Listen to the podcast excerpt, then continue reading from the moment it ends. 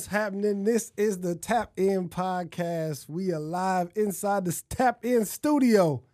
Man, I got a gem in the building with us today. I'm telling y'all, if you are not tuned in to this episode, this is the episode that you need to. If you're an entrepreneur, if you're a business owner, if you are a musician, especially because are the people who watch our content, you need to tune in to this. I got Miss Emmelie Delacruz in the building. How you doing, man? I'm good. I'm excited. yes, thank you for tapping in with us. I appreciate you. Of course. Yes. Of course. Um, I'm about to ha- pour me up a drink. Do you want any? Listen, I'm still recovering from last night, like I told okay. you. Okay. Shout out to our sponsors, Deception Whiskey. Okay, this ain't your grandfather's whiskey. It got a little honey flavor to it. You know what I mean? So I'm gonna pour me up a, a little shot here. Just makes conversation a little bit. You know, You know what I'm just a little loose. Yeah. so I, I want to give you a title as the the marketing guru. Does that does that feel good or does that feel hard? You surprisingly, you are not the first person to call me that. Oh, okay, okay then, okay. So you are you are in marketing, right? hmm Now, if you could just give like a um kind of like a basic for people, like what is marketing? Because most Mm-hmm. people, I know when I think of marketing, I just think, oh, you're just posting your content. You know what I Mhm. mean? So what is what would you say is marketing one on one? Yeah. So I've been in marketing over 10 years. So even since when I was in college, I started getting my first clients, you know, consulting and marketing. And what people don't realize is like marketing has evolved a lot over time and they often get it confused with advertising. So mm. marketing is allowing people to understand like your message and your value proposition, like what makes you different from something else, right? So for deception, the marketing will be how is it different from all the other whiskeys on the market, right? Advertising is when you run advertisements right you put you getting billboards you buying for facebook ads like you are trying to put your message out there right um so when it comes to like your brand your product if you're, you're an artist whatever it is marketing is all about like what is your message in the marketplace Got you. Okay.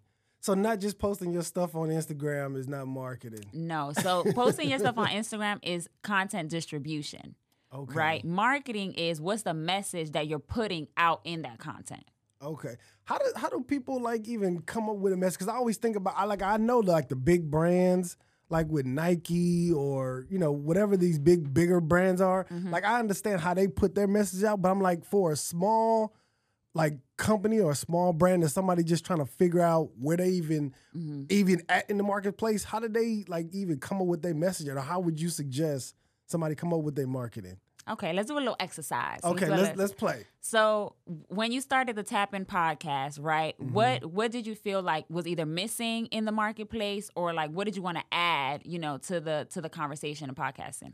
So my thing is, I wanted to give a message. I wanted to give the like like a real because I, I feel like with my podcast or with Tap N, it's a one on one conversation. Most podcasts I see is like a panel kind of discussion, and so I want to really dive deeper into the person that I'm um, talking to. Mm-hmm. So I wanted to one deliver a message because I feel like everybody has a story Yep. and I wanted them to be able to use our platform to tell their story, get their story out there, mm-hmm. and make it a one on one, not where it's like a panel discussion. So mm-hmm. that was my thinking, and I want and the tap in. It came from an interview that I seen Nipsey had, mm. and I was like, I like that. I like just that that phrase tap in, mm. and so I was like, I'm, I'm gonna take that. so, that's where the name tap in came from. Gotcha. But the the the thinking behind it was I want to really understand who I'm talking to and be able to get their story out there. Okay. So when we think about the Tap N podcast message, is that right? It's you don't have to compete on a panel for attention, right? To get your message heard. Because I hate sitting on a panel and there's that one person that's long winded. and it's like, baby, it's 30 minutes, okay? Get it out so the rest of us can talk, okay? Um, so that's one part of it, right? Like, hey, when guests are coming on, they know, hey, I don't have to compete for attention. I'm gonna be able to tell my story. I'm gonna be able to dive into, you know, what I really want to talk about. So usually a brand's message is born out of like what they want to bring to the marketplace or like what makes them different. Sometimes it's just like what pisses you off, right? Like um, I've worked with brands where, um, so I worked with the Lip Bar and Melissa Butler, who's a founder. She really was like pissed off that the beauty industry was so like toxic, right? So she was like, well, I'm gonna go and I'm gonna make vegan products, right? Tabitha Brown done popped off, right? Mm. You know, because it's like, well, all these seasonings are trash. I, am always having to concoct my own seasoning, so I'm gonna start my own seasoning line. So every entrepreneur always starts because it's like there's something missing out there, and they want to like fill that void. So that's all about, you know, that's all your messaging uh, is about. Mm, okay, okay do you ever see somebody that has a like a good product, but they marketing or their messaging is every just every day, every day, every day? Because the problem is, is like people don't realize just because you're a good entrepreneur doesn't mean that you're a good marketer. Right? Mm. It's two mm. totally different skill sets. And people think like, oh, well, I'm just so passionate about whatever. And it's like the pictures are looking crazy. Again, there's no message. I don't know what makes your brand valuable. I don't know what makes your brand different. I don't know why I should buy your product because you're just like, well, I just love my hair care line. And it's like, okay, girl, but there's 50,000 hair care brands out there. Like, what's the difference you know is it is a special ingredient did you like do you have a special process is it like your grandma's secret recipe that's gonna like bring my edges back after postpartum like what is it that you're selling? And I think a lot of times we get so caught up in like, oh, well, I just I just have so much passion, and it's like, okay, you know, but passion is not going to pay the bills. Right, right, damn right. And so I seen you. You don't even know this, but you've helped me already before you even came on the podcast. Why? How? Because I seen. Uh, I, I was doing re- my research on you, right? And I seen you said something to the fact where you was like people just post their stuff on Instagram, but you have to think Instagram is just a room, right? And you're posting your content in that room to the same people versus posting that same content to different rooms mm-hmm. and you get a bigger I was like ah like a little light bulb went off and I was like okay. So now you make me look at Instagram a whole totally different way mm-hmm. and how I want to structure. And I can put that same content that I'm already putting in this same room, mm-hmm. I can start putting it in different places. And I was like, ah, okay. Yep. Yeah. Yep. And the thing too, like, the same way you have different rooms in your house, right? Like your bathroom is different from your bedroom, mm. right? Instagram is different from TikTok, it's different from Pinterest, it's different from YouTube, it's different from Twitter, right? It's different from SoundCloud, right? So you have to also treat each platform differently, mm-hmm. right?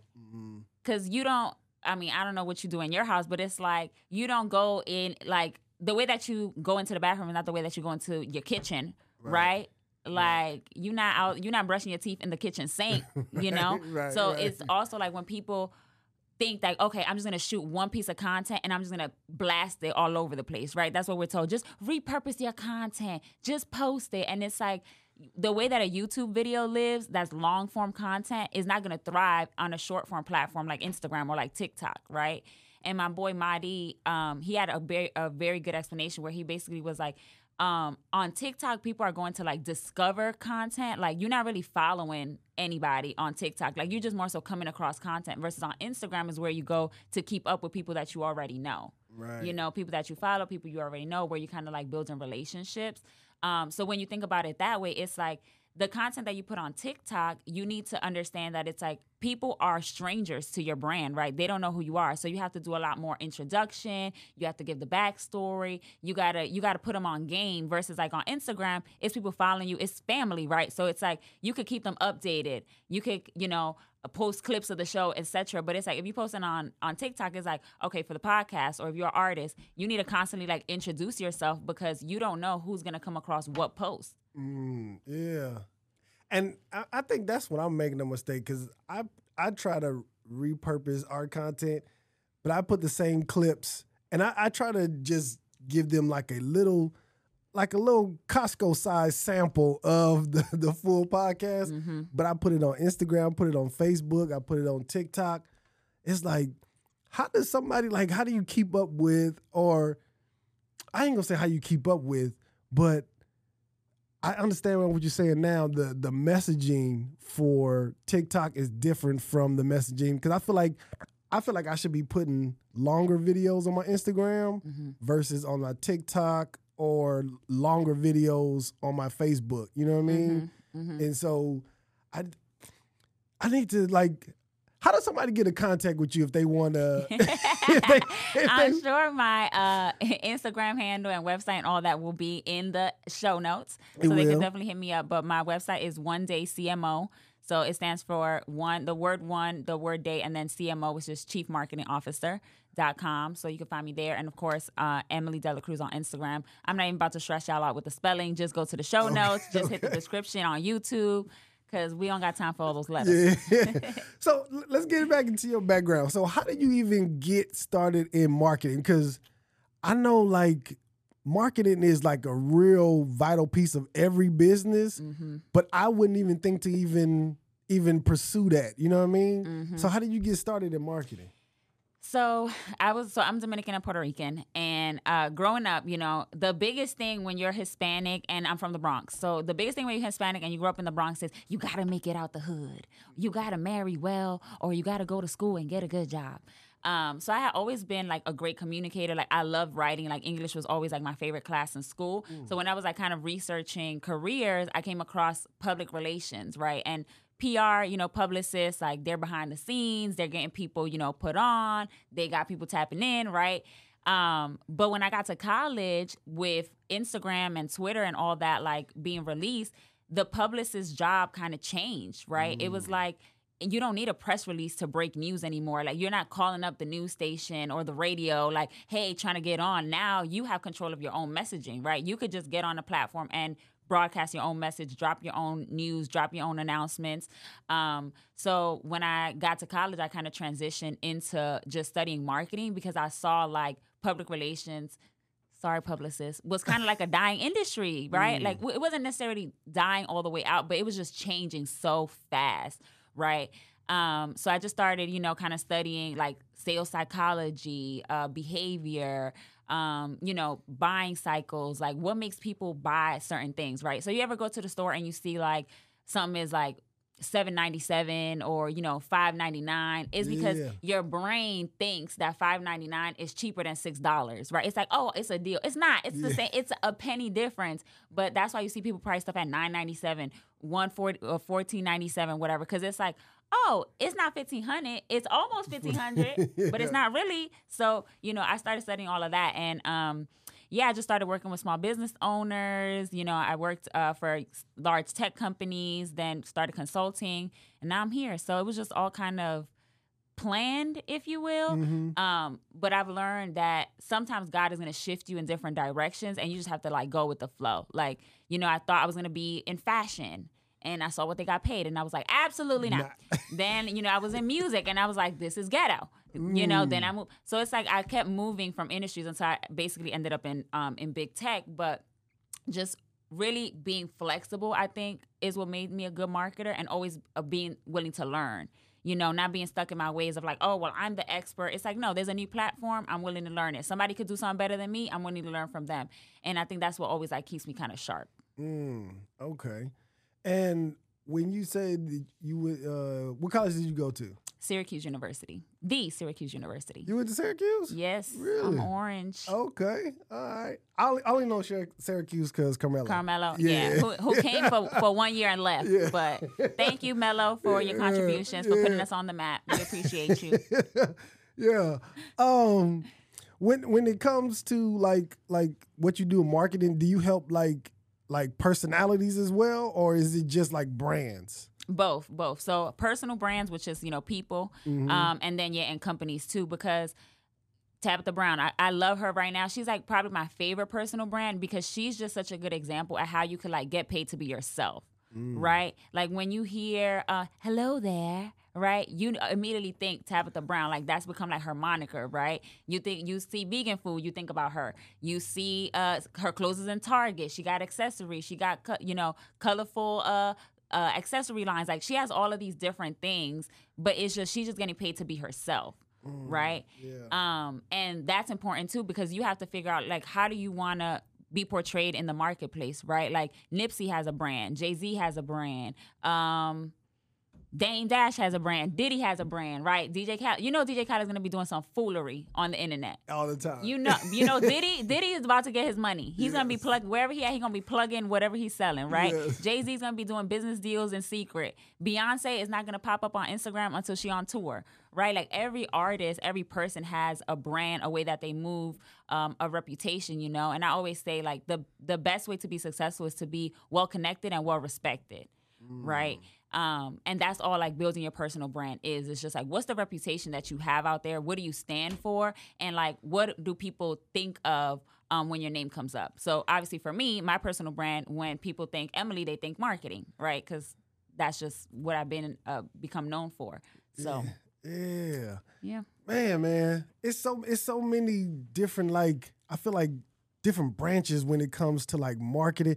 And what what is your opinion or what is your feeling on like AI? Because I know I've been seeing a bunch of people pop up like on Instagram trying to push AI marketing and all these different new apps that's, that can help you. Mm-hmm. What is your feeling on like AI marketing? I think it's an exciting time, honestly. Like it's scary because it's like a lot of what I do, like as a marketer, is like r- could be replaced by a machine, right? You have Chat GPT that could like create a social media calendar for you, that could write captions, that could write show note descriptions, that could do all these things. So a lot of what I'm getting paid to do is now a machine could do it, right? So it's kind of scary, but it's also exciting because now people who don't have the means to have a strategist, right, to pay thousands of dollars can get their their uh their marketing done for very very cheap, very very quickly. Um, but there's lots of apps. So there's one called Vidyo V I D Y O that like will cut up all your clips, right? So you put you upload one YouTube video and it'll cut up a whole bunch of clips. Um, you have obviously Chat GPT is a big one. Um, you have DALL-E, which will like create images. So you could be like, um, take this I don't know, take this prompt like give put a giraffe on top of the Empire State Building and make the sky yellow, right? And boom, you have a picture. And with that greatness also comes some risk, right? Because now you can somebody could generate a picture of me somewhere where I'm not supposed to be at, right? Mm, yeah. somebody Yeah. could generate a picture of of the president meeting with with with somebody else, right? So it's like it could get real messy. You could put Jay Z back in the elevator with Solange, right? Like it's just things could get crazy. Yeah. Um, so it's a, it's a very interesting time to see like what is going to come out of AI in terms of like regulation and things like that. Um, because yeah, people can do some crazy things, but I want to see. I think it's. I, I think it's. I think it's cool, but I don't think the the AI got that that little flavor. it definitely don't have no mean? seasoning. Yeah, it like Definitely does not have no I, seasoning. I tried to, cause, I, cause I've been uh, just doing research, like trying to how to get grants. You know what I mean? Mm-hmm. And I was like, uh, give me a grant like proposal or the actual, and it gave me all these big ass words, and I was Mm-hmm. just like, this don't really feel like it's coming from a person. You know what I mean? Yeah. Mm-hmm. It feel like it's coming from a computer. You know what I mean? Like. I don't know. Like I, I, I don't. I see it's good like for like small stuff. Like you want to create pictures and stuff like Yeah. that. And I'm like, okay, this is cool. And even I even stole something else from you that you don't know. On Canva, you can put in um Mm-hmm. different like you can describe uh, uh, a picture that you wanted to create, Mm-hmm. and Canva will create the picture for you. For those that don't know, yeah. Canva is a, a site where you it, it does everything, like whatever. But I stole that from you as well. But I don't know if AI. I don't know if AI is gonna like last. I think it's like a. It's almost like a, a Bitcoin. I feel like you know what I mean. Mm. Interesting. I think it's gonna evolve, and that's what's gonna make it change. You know, like for example, there's a lot of companies now that are talking about like how could they use like AI to for their workflow. Like in Fort Worth, you know that they got uh, McDonald's that doesn't have any people. I heard of that. I Yeah, it's like a that. totally automated McDonald's, right? So you like go through the drive-through, you order some machine back there cooking up the fries, you know, dropping the burgers, doing whatever, and then they like dropping it off to you. So I think like use cases like that um, is where we're gonna like see more of it in like the next couple of years coming up because companies you know large companies they're always going to want to save money. They're always going to want to increase their profits. So they're going to try to figure out like how can i get rid of humans right? Um, but also it's, it's kind of exciting too because to your point like even though i don't have any seasoning right? Because you could be like write this like a black person. And then it'd be like hey sis Yeah. how are y'all doing? What up? And it's like Larry, please get it together. Um, so even though it doesn't have like that, you know, that that vernacular of the the slang or like you know how we talk, Yeah. it's still like a good starting point. I feel like nothing is more intimidating than a blank page. Nothing Mm. is more stressful than a blank page. So even if you have like at least a good starting point, and then you can add your own, you know, flavor and edit into it, it's it's a good um starting point. But yeah, I definitely encourage people to to test it out, play it, play around with it. You know, th- tools like Canva, Notion. There's a whole bunch of tools out there that you can like um use different AI tools for. Um, but yeah, make your life easier as long as you can. Yeah, yeah. Do you? I wonder. I wonder this. Do you see like a lot of like Latin women like in marketing, or are you kind of like the anomaly? I feel like you see Latinas, women of color, a lot in multicultural marketing, right? So it's like I'm marketing a brand to black people, right? I'm the VP of multicultural marketing at Coca Cola or whatever, right? Um, but oftentimes you don't see a lot of people of color in these spaces, especially not in like higher up positions. So that's why you get like campaigns that brands get canceled, right? Because why did nobody approve this? Did y'all not run this by one black person? Like, what are y'all? What are y'all doing? Like the Juneteenth uh, ice cream that came out a couple of years ago. Was that Ben and Jerry's or something? I don't know who the hell it was, but it was dumb. Yeah. It was horrible. And it's like, did y'all check with any black person? Like, y'all can't just throw kente cloth on anything and just make it black. You know what I'm saying? Y'all can't just throw um adobo on something and try to make it Hispanic. And there's also so many nuances to like culture, right? Like being African from Africa is a different experience from being an African American. It's a different experience from being African from the uh, black from the Caribbean. It's a different experience from being Dominican from the Bronx versus being Mexican from Miami. Like it's just so different and it, it really frustrates me that marketing uh, agencies and companies don't they try to treat us all like one big group. Like put the black and the latinos together. They're gonna be com- com- comrades right? They're gonna ride together compadres. And it's like you cannot throw a cowboy hat on everything and like make it texas you know? So it is very frustrating um to be you know considered one of the few or like an anomaly. But i think that there is room for for more of us. Um and i'm definitely seeing more and more women like getting into into the fold for sure Okay. How does how does somebody even get started in marketing? Do they like intern? Like if they're like in college, like somebody who is interested, do they like start with interning or Mm-hmm. do they start with their own stuff or how how could somebody even get started in like marketing? Man, these college kids have businesses from freshman year. Okay, they're they making millions in college. If I had these all these tools when I was in college, baby, I might have not even finished. Okay, I'm gonna save my money on the student loans.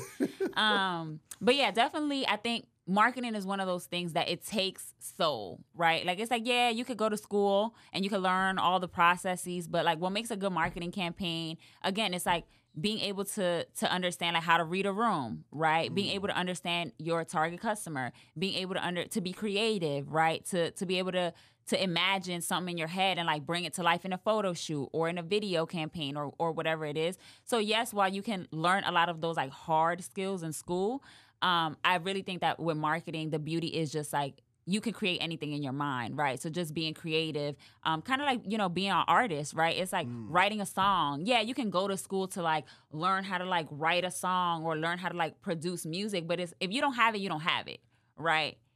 You could you could have the best bars in the world if you don't know how to deliver it. If you're if you don't know how to you know put something together that people could feel, it's like it doesn't matter all the the training that you got, you know. Yeah. So I think I say just get started, honestly. Okay. Yeah. I wanna um we need somebody. I need I need somebody. See, but I wanna I want I guess I'm in the position where I wanna grow with somebody that could help me market because I feel like we are still growing, you know what I mean, growing entity, growing podcast. And so I wanna like because I want to learn too. I want to learn like, okay, what is my messaging? Because I feel like it always starts from the top. You know what I mean? The person who is driving the thing. What is the message that Yeah, we want to put out? vision. Mhm. Yeah. So I want to make sure. And sometimes with these big brands that you was mentioning, I think some of that is kind of like a strategy to put out some so that way they can get some at least some notoriety and people getting talking about them. And Mm-hmm. once that goes away, you may still have some people that still rock with you, you know what I mean? Mm-hmm. And that and may like it, you know what I mean? So I feel like some of that is a strategy to kind of get some brand awareness, if if nothing else. You know what Uh, I mean? you know who's the king of that? 50 Cent. 50 Cent's always aggravating somebody. But it's like he's aggravate, ag- aggravating somebody because uh, the next season of Power about to come out any day now. You know? And look what he's done with like G Unit Productions. It's like huge now. So yeah, he's the number one for me, like strategic problematic person on the internet.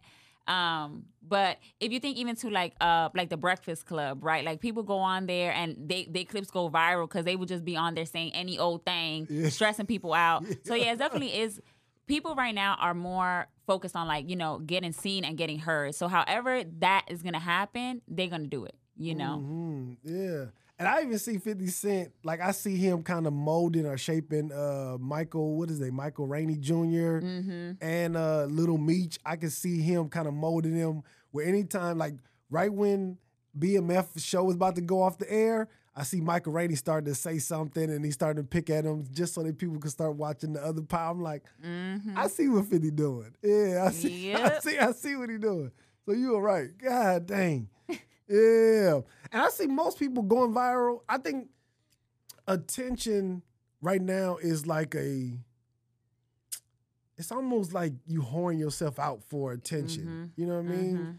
And- yeah. And I feel like in the long run, I don't think a brand could be able to to withstand that because every time that you're trying to just get attention or trying to go viral, Mm-hmm. It's never like it's, it doesn't it doesn't stand a strong foundation if that's all you're trying to do. You know what I mean? Yeah. So if you think about like too like how many one hit wonders we have out there right? And it's like nowadays so many people they want like attention's like currency right? It's like this is how i'm gonna get paid right? I gotta get more views more likes more comments. I can't you know let people forget about me. I gotta stay top of mind. But then if you think about um artists like for example rihanna. Rihanna she's not giving us another album. We need to let it go right? She is very much going to growing her family. She's out here doing her in the cut just doing her thing right? And nobody's like oh well rihanna's less of an artist because she posts on instagram once every three months or beyonce is less of an artist because she she has the time she don't even probably write her own captions you know? She's gonna give us a drop and then leave Yeah. you know? So that whole that sense of urgency that people have to like be relevant sometimes i'm like but if you think about it like really really good um artists entrepreneurs you know personal brands like they're not out there hoeing themselves for likes and and things. Like a lot of the world's richest people have very little instagram followers nobody knows who they are. They're low key with it you know? And i think the people that are always like trying to dance for the camera it's like you're exhausted. Put it down. Like put the phone down for five seconds please. Yeah. just stop you know? Let your work speak for itself. Like i really think at least for me personally and, and like the brands that i work with and the people that i work with like the work speaks for themselves and that's what puts them in the room. Is not yeah you know you want to get visibility like obviously you found me through another platform right? But it's like it's the work that i did with kg and kg knowing me as a person and knowing like my integrity that allows him to you know re- recommend me to other people or like to stand on on what he says. So i mm-hmm. think a lot of people forget that too that it's just like okay you could be out here dancing for likes but it's like in real life like who are you you know and what are you about? Yeah, yeah. And I mean, if if your brand is that you're messy, then then that's what it is. You know what I mean? That is the because I even the shade room when even the shade mm-hmm. room first started, it was like, oh, this shit is messy. Like people they putting people business out there, mm-hmm. but that's what that's what their brand is. You know what I mm-hmm. mean? Like, and so that's and the founder of the shade room she's low key with it too like a lot of people don't you know I don't her- even like I've seen her very little. I've seen her very little. Yeah, because she's building a, a brand, right? So yeah, there's just so many examples. Even like Cardi B. Like I love Cardi B. I love Cardi B like strip club Cardi B. Like listening to her music on YouTube. Yes. Okay, that's you are you already now. you already now. that's my girl. Um, but young Cardi, like she's the perfect example of somebody who like leveraged her platform to get where she needed to go and then dipped off, right? So like when she was on Love and Hip Hop, she would or like before that, she would always make like very funny, like viral videos, just her talking about whatever, you know, was coming to mind and stuff. Started to go viral, ended up on, you know, Love and Hip Hop, used Love and Hip Hop to launch Bodak Yellow, went, and now look at where she is today, right? But she's not moving in the same way that she was in those early days, right? She's not on in front of the phone all the time. She's not constantly trying to, you know, be everywhere because she like built her platform. She puts out good music and people mess with her for that, right? Mm-hmm. So I think there is a time and place, you know, when you're trying to like build momentum to leverage what you got where you are. But I don't think if it's 10 years and you doing the same thing for 10 years, baby, at some point, maybe it's you. Yeah. Right. Maybe it's you. yeah. Maybe we need to pivot the strategy. Yeah. Um, because if you're not moving up, it's like, what are you gonna do? Keep being shackled to, to these social media platforms? Like if your SoundCloud has not popped off and you've been putting music on there for 10 years, then maybe it's time we try something else. Yes. Maybe we need to go to YouTube. Maybe we need to go. Maybe we need to go see how we can get you on a Spotify playlist. But we can't keep doing the same thing. Or just go to UPS. Stay hiring. I heard also, also, I don't want to kill your dreams, but you know, maybe it's that too. Maybe it's that too. Um, so yeah, and you know, I I found out uh, who Cardi B was. I think through Charlemagne because he used to mm-hmm. post her when mm-hmm. she used to do her little rants on on Instagram. Mm-hmm. You know what I mm-hmm. mean? And I think what what would resonate with, with, for me with Cardi is just her genuineness. You know yeah. what I mean? She's just so authentic, so real even though it may be considered ghetto or whatever, mm-hmm. it's you could you could tell the genuineness. And I think yeah. no matter what, that that that that ble- that bleeds through whatever her message is. You know what I mean? Because she know you know she's coming from mm-hmm. a genuine place. You know what I mean? Yeah. So yeah, yeah. I did want to say this to you, man. Um, how long how long since you've been in back in New York?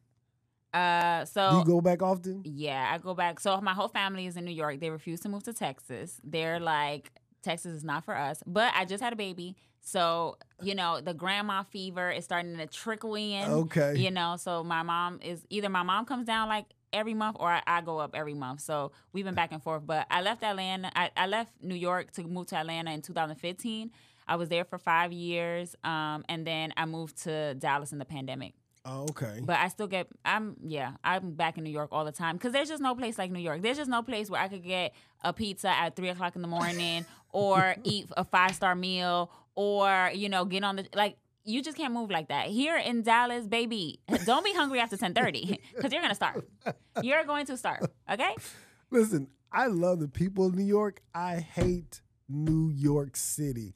The people are cool. I just maybe maybe I'm from California. I'm from LA. Uh, ah, okay. So I just don't understand how to even maneuver and get around. You know what I mean? And it's like I I don't feel like public transportation or the train is yeah. e- efficient enough to to be able to move like I really want to. You know what mm-hmm, I mean? Mm-hmm. And it's just it just takes. I went to my first time ever going to New York. Right, first time ever going to New York. I went on a talk show. Okay. And um, I, will tell you the backstory on the talk show, but I stayed. Um, they put me in a hotel for two days, and then after that, I was like, I want to stay in New York just to kind of see what uh-huh. you know, see. And so I stayed a, a, total of a week. I ended up staying. I ended. Up, this is when this is back in the day when Craigslist was like the go to to find shit.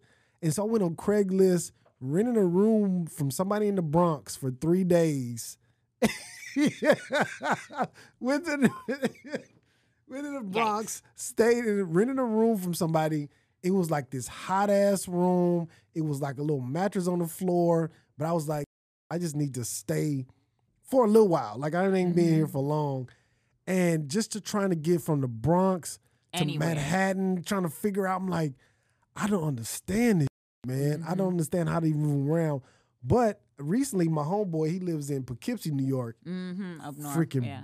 beautiful out yeah. there. It is beautiful. He's a dentist out there. Like I was like, I could live here. Yeah, in the bur- in the suburbs. Yeah, the yeah, yeah. New York is really challenging because it's like you have to be a logistics expert to like move around in New York. And I think that's why you know they say like, oh, if you can make it here, you can make it anywhere because it's true. Is there's just so many things you have to take into consideration. It's like, okay, I got to take this train and then when I get to 42nd Street, I got to take another train and it's going to take me 50 minutes, but then I'm going to have to walk 10 minutes. So it's really going to take me an hour. And to get from Brooklyn to the Bronx is a 2-day mission. to to get to Staten Island, forget about it. Like it's just so hard to move around if you didn't grow up in that chaos already. Yes. You know, so like when my son was born, I remember I was in the in my mom's house in the Bronx, and uh, the doctor's office was in Manhattan or in Soho. So it's like having to like get a newborn baby on uh you know his car seat in the car, try to drive an hour and a half, or like take the train fifty minutes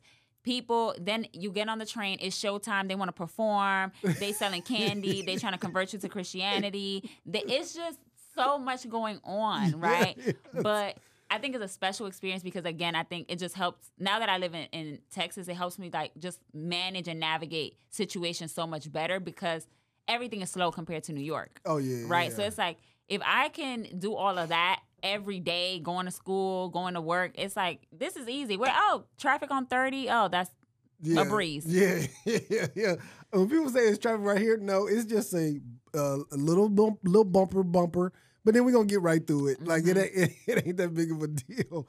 But yeah, I, I trying to just navigate. And then when I went into when I, because to me, coming from Texas, right, and LA, it's like LA traffic is a ghetto. listen, I, I'm I'm so glad. Ghetto. Yeah, it is. It is. It is. I, And then it's like you just stuck in the traffic because there's no other option, right? So it's like you're like, oh, I don't want to mess with the train, but it's like sometimes the train is a good idea because why are we all sitting on the on the street? I don't see, and I'm used to that. So I know how to like go back streets in LA. You know what I Yeah, mean? I yeah, know how to navigate the back streets and you know what I mean, all that. But What when is it- on La Cienega?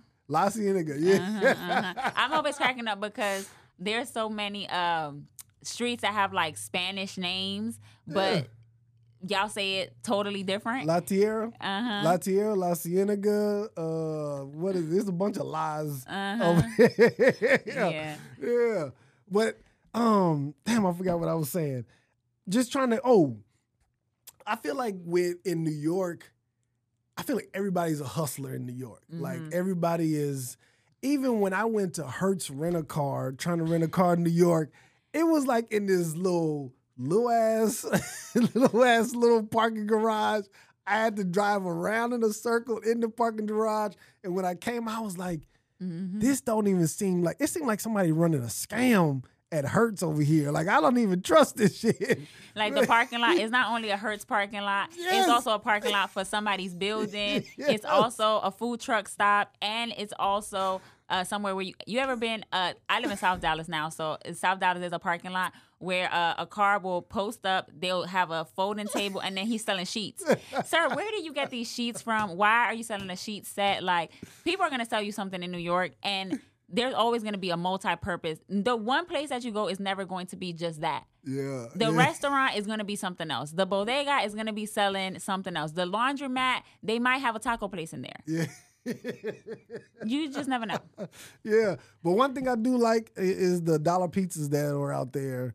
Man. And they big as shit. Like they not little bitty, these domino little Yes. slices. They big as shit pizzas. I'm like, damn, you get this for a dollar? It was like, Mm-hmm. yeah. And when I went there one time, I took the dollar cab. That was some ghetto shit. What the hell is that? I don't even know what that is. You know a dollar cab in New York? No. So I think I was in Brooklyn, I think it was this time. And it's a van where it drives down like a main street and you pay a dollar and you you get drove down the street, whatever, you know. You, never heard of dollar cab? What? No. this is crazy. So yeah, it was like a van and the guy would just drive down the street. When he see somebody like trying to get on, he'll stop the car, they'll slide the, the sliding door on, you get in, and then close This the door. see, okay, let me tell you something. That's not for me because the way that I'm not trying to get uh, kidnapped or sex trafficked, no, thank you. That sounds like I'm gonna get kidnapped. Yeah, I'm telling you. When if the van door open like this, On the side. it's giving it's giving kidnapping. And listen, this was all like, oh, okay, I guess this is what they do in New York. And this is like, okay, we in a dollar cab. and it was it was like I was like, this shit is wild. New York is wild. Yeah. That is insane. Yeah, man. Yeah, but I love I love the energy of New York though. You know what I mean? Yeah. Like especially just because I'm from LA where I know it's always something going on. You know what I mean? And so I like that. And so New York is like, you know what I mean? It got that kind of flavor. Yeah. You can hear music from people outside, you know what I mean? Mm-hmm. It's just a lot of energy, which I like. Yep. Coming here, like I, I hardly ever people see people outside. Like, you know what I mean? Nobody's like, walking. There's no sidewalks. Not, yes. I'm like, man, okay.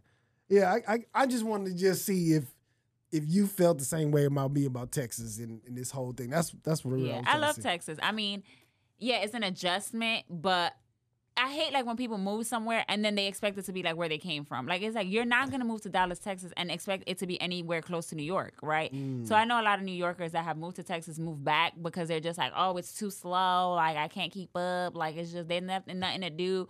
But it's also like I'm just in a different stage in my life. Like I have a family, you know, like I live in a house. Like I'm just moving differently than like what I was doing in New York when I was in my 20s, going to brunch, you right, know, trying right. to be everywhere, doing everything. Um, but yeah, I love it. I I definitely recommend people more people move to Dallas. I know they be saying that we're full. We're not. We're not. Is this camera on me? We're yes. not full. Come on down. Uh, Dallas uh, Board of Tourism and Relocation, contact me.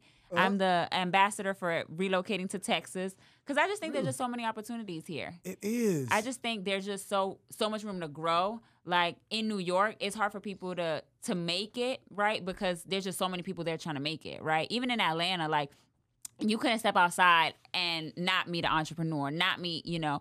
But it's like here, there's just so much opportunities for like content studios, podcast studios, you know, lash techs, hair, like all of that. There's just so many people here in this big ass metroplex that it's like, why not take advantage of those entrepreneurial opportunities where you can build something and be known for that versus like going into a market where all of that stuff already exists. You right. Know? Yeah.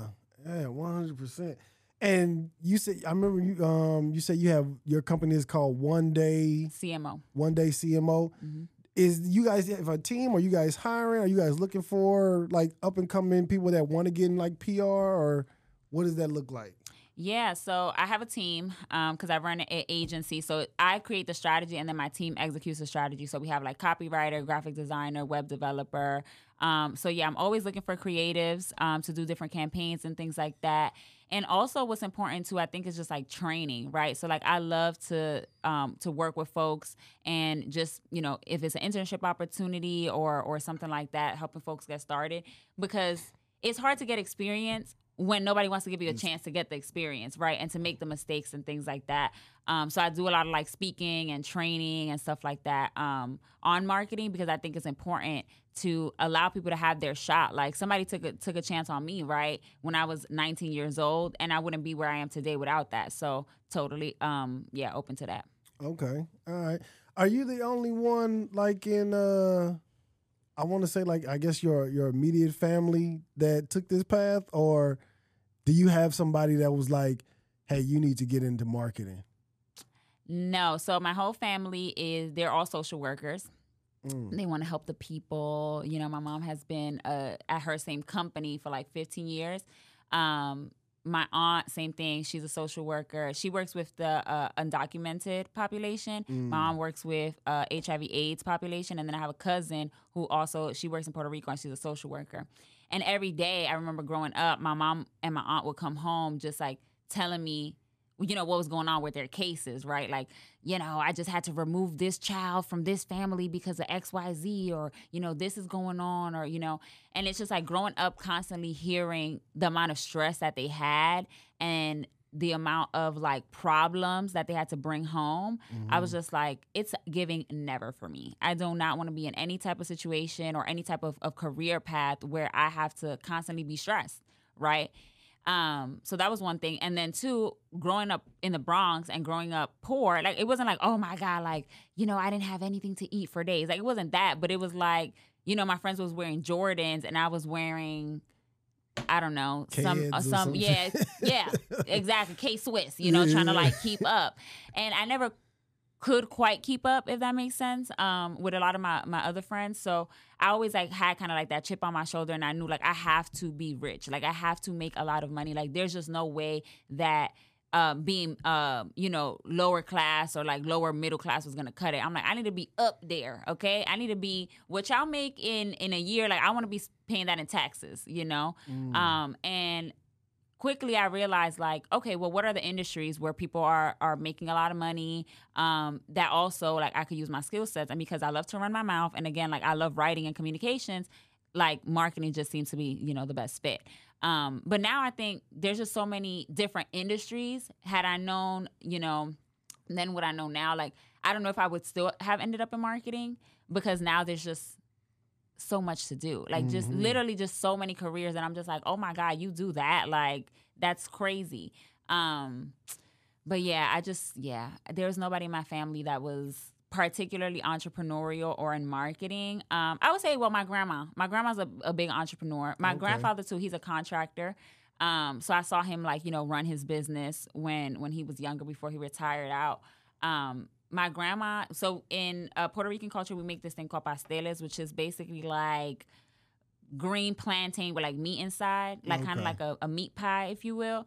Um, so growing up, literally every single uh Christmas and Thanksgiving season, she would like make a whole bunch and like sell sell a dozen for like twenty dollars, thirty dollars. She would make coquito, sell that. You know, um, my grandfather obviously he was a contractor, so he would like always be in the neighborhood, like putting up somebody cabinets, putting up you know painting, doing something, helping out the church, helping out the school. So I grew up seeing my grandma also ran a daycare and I say daycare because it was just like my cousins and all of my mom's coworkers would just, you know, pay my grandma hundred dollars a week like to, to watch their kids before they were school age. So I grew up seeing just like all the things that my grandma had to do to like you know make money and um and and survive essentially. So from that i think i was never afraid to enter entrepreneurship because i've just always seen people hustling to get it right? Like trying to figure out how we gonna do this having a side job having a this so it wasn't foreign to me and i think that's what took my career to the next level because even when i was working full time i always like had some side project going on some side hustle i was still running my agency still taking on clients so I, I was never like overwhelmed at the amount of like hard work that it took to become successful because it's like i've just seen people work hard on my life you know Yeah. Do you start it? because you seem like um the vibe that I'm getting from you, you seem very humanitarian. Like, you know what I mean? That's the vibe that I'm getting. A- Am I reading that wrong or humanitarian how like i want to save the save the the children save the little children save the uh, whales not saved? because i'm like i believe the children are the future however i'm not donating 20 cents a day them st jude commercials they don't be getting me no i'm kidding no, I, I just feel like like I feel like you have such like a, a a really big knowledge that you can pass on or mm-hmm. share your experiences and like you're considered like from the lower class, you know what I mean?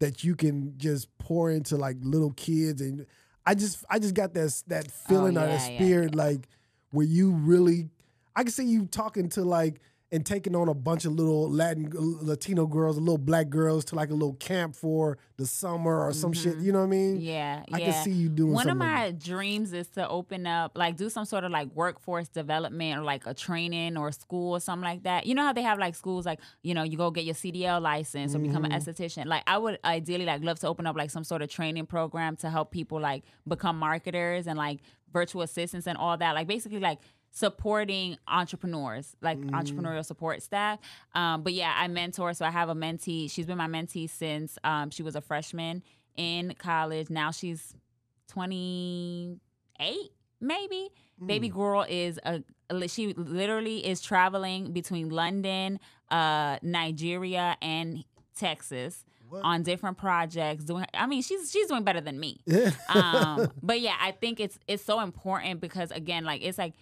if i didn't have mentors and if i didn't have people like pointing me in the right directions connecting me putting my names in rooms like i would have never progressed so i think it's really important for me to do the same with anybody that i work with right so even like my clients it's like okay well I know somebody at Target, so like let's try to figure out if we could get your product in Target, right? Or I know somebody who did this podcast, so like you should, you know, do this with them. So I'm always I'm a big connector and I have a big heart for people because I just really believe that connections move the world. Again, you can have all the skills in the world, but if you're not well connected and you're not well respected, Yeah. that's it. Yeah. You know? yeah. Good luck. Yeah, so I definitely do have a heart for for the youngsters. Um, and yeah, and hopefully one of these days I could launch that launch a program.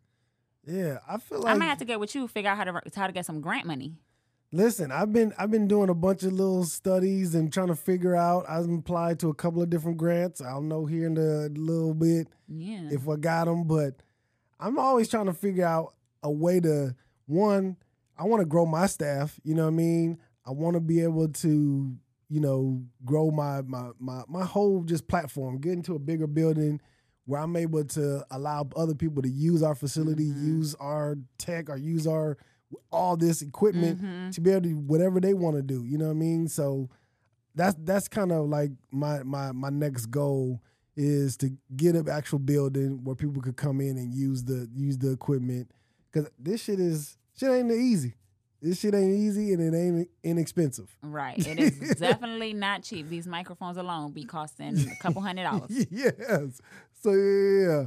Um, where do you see where do you see yourself like growing like in the next five years? Oh, in the next five years I'll be uh, my late thirties. You know, it's hard for me to think about what I'm gonna be doing in the next five years because I feel like my whole life I've been like chasing a goal, chasing a goal, chasing a goal, and I really feel like I'm living an answered prayer. Like the Mm. only thing I ever wanted to be was a mom. Like Mm. even though I'm great at marketing, I really feel like God put me on this earth to like to be a mom, right? And to and to be in a position to really mom, right? Because my mom was a great mom, but she worked three jobs, so she missed everything, right? She mhm. would she would leave before I would wake up to go to school in the morning, and I would be asleep before she came home at night. She worked on the weekends, so even though she like gave me a great life, it was like she wasn't present, and I really feel like that strained our relationship. And I think all my whole generation, we all looking at our parents like, where the were you at? Mhm. where were you at? You missed this, you missed that. Like, what's up, you know? So I really think I'm in a position now to use my gifts to give my son a better life, but to be there, right? Like being able to to take a almost six month maternity leave, right? That's not something that people could do financially, you know. Right. Um, and just mentally being with a baby all day is exhausting. But I really, really think that because I'm just in such a good place and so content with where I am right now, I haven't even thought about like what's next. Like where do I go from here? Like I, I do know, like I said, that I want to open up some sort of like training school or some some sort of training program. I really see myself like serving entrepreneurs instead of um serving clients. So Mm. right now my clients pay me to do marketing. Eventually I want like a company or or or a, a government or you know to pay me and then I could provide my services for free or um, you know I could teach for free without the entrepreneur having to pay me um, because it's hard you know it's not it's not cheap at all but definitely maybe having another baby you know it's giving big family it's giving by i'm an only child i'm my mom's only child um, my dad has seven kids so i do have other brothers and sisters but growing up it was just me and it was whack it was lame Mm. so I'm like, okay, I'm not gonna do that to my baby. Um, but yeah, definitely in five years, I'm gonna just be killing it in like motherhood, figuring out how to, you know, pass on what I know to the next generation. Cause respectfully, I'm trying to retire. By 40, I'm trying to be out the game. I'm trying to be living somewhere, you know, I have a house. Hopefully my house will be paid off, my car will be paid off, and I'm just out here showing up where I, where I need to and where I Mhm. want to, not because I have to. Um, because yeah, this whole like, oh, I have to work for money is ghetto. Yeah. It's ghetto. It's ghetto. yeah. How old is the baby boy? How, He is about to be five months. okay. All right. So Yeah. real new baby. Yep, Okay. yep, yep. He was born in January. So I, I, so my last client, I'm never gonna forget, was December 17th. That was like my last client call. And now I'm starting to like creep back in um, on a couple different projects, but definitely not full force how I was like doing before. Um, but yeah, my little munchkin. Has uh has motherhood has it calmed you down or has it really brought out the really fire in you? Mm-hmm. So yeah, so like for example, these last two nights, so I'm uh like I told you the the curator for a tequila brand here in Dallas. Um, and part of my job is to host um, artists, um, DJs, musicians, you know, that are either from Dallas or come in town. So last night uh, I hosted DJ Wayne and Vito, and it's like I have a baby. So it's like I'm at the club, then I'm getting home from the club, my baby's breastfeeding, then I'm getting up at eight o'clock in the morning because homeboy doesn't believe in sleeping in, mm. you know? So it's like in a in a season where I thought I was gonna be exhausted and depleted, I'm just like, okay, what's next? Where we going? What we doing? I'm here. I'm there. I'm everywhere. Um, because you know, again, I wanna. I feel so much joy mm. that I feel like that joy gives me energy. If that makes sense, mm-hmm. I think so many people when they're like passionate about something, like they don't they don't care about sleep, they don't care about nothing, right? It's like we're just gonna get to it. So I don't think motherhood per se was the thing that that like lit the fire under me. I think it was just like just being at a place where I'm so content and I'm so happy and I don't have any worries in the world.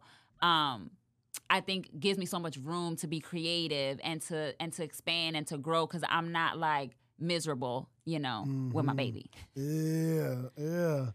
Uh, I know we just had um I just had another baby during the pandemic. How many you have? I got four total. I got a set of twins. Oh shit. Jesus Christ. I got a set of twins. I got my stepson and then I got my little baby girl. Okay. So so yeah, I got four. And I know during the pandemic with her, uh, the baby girl, she is like it's so it's so crazy to even think like, dang, just during the pandemic, she was just born. Now she running around walking, talking, telling us what she want, what she don't want. I'm just like, man, that was just not too long ago. Like the pandemic don't seem that far uh-huh. long ago. Uh-huh. But just seeing her like, man, yeah. And I think for me, having her, because I wasn't in the house with my twins, you know what I mean? Those were my first. Um, but just being in the house with her every single day is really like like I ain't got no excuses. I can't like I gotta go and figure this shit out. Like mm-hmm. Cause I know when she looking at me, I like I just can't see. I can't think of the fact where I'm just like, baby, I, I ain't got it. Like, so yeah, man, mm. man. Having kids, I think it changes your perspective. Cause I also feel like before having a baby, like I had no patience, mm. no patience. Like I was always in a rush to get everywhere. Um, I was in a rush to go to my next goal rushing in a car in traffic you know like i just live so fast all the time and i mm-hmm. feel like having a kid really like slows you down and it's just like nothing is ever that serious you know i've noticed like i think the things that i used to like get so worked up about and like would be so stressed out about it's like they don't even matter anymore you know it's like okay you know there's 500 dishes in the sink fuck the dishes. I'm gonna do tummy time with my baby. Yeah, you know, yeah, or it's like, oh my gosh, like uh, it's it's Sunday and I don't want to get up. It's like, okay, let's get up, let's go to the park, let's be outside in this hot ass Dallas sun, sweating my hair mm. out. You know, it's like it's fine. Um, and I think again, like that really has helped me just evolve. I think because I didn't realize, you know, you just become so, so self aware as a parent. Like I just didn't realize, like okay, I'm a great communicator, you know, in public, but at home, I'm a horrible communicator, mm. right? So like even like with my partner, like trying to figure out like parenting together. Every day we want to kill each other yeah. because you start to just learn like oh shit like I'm not the best communicator or oh I thought I was a little more organized or oh I thought you know you think you're gonna get out the house at twelve th- you're not you're not you thought you was leaving the house at 12.30 you're leaving at 1 o'clock yeah. minimum yeah. you know yeah. so it's just like all those things like even to get here i was like I had to lie. And I was like, it's at 1230. because I knew that we was not going to get here on time. I knew we was not going to get here yeah. on time. So even just like all those things is just like, okay, you know, your brain just kind of starts to, to wire differently when you're a parent. And yes. it's just really exciting because I think all, all the things that I'm learning as a parent, like I can apply in other places. Yeah, yeah. Man, I want to thank you, Emmelie, so much. Like, I'm a, I, I follow you on Instagram one because I know you drop jewels. You drop just from the short time from the time KG posted something about you and me following your page now. Like I've picked up little small gems from you dropping just little videos on stuff, and just listening to some of the the information that you dropped in in uh, your podcast, your interviews, I'm like, okay, yeah, I'm about to steal this much as game as I can until I can be able to pay her. But I, I appreciate you, man. Thank you for tapping in with of us, man. Of course, of course. And you know, like I said, I have a heart for people. So if you need anything, you already know you could text me, call me. I'm happy to help, happy to plug you in in any way that I can. Yes, it's the same here, man. Yo, thank y'all for tapping in, man. Thank you, Emmelie, again. This has been the Tap N Podcast, man. We out of here. Thank y'all.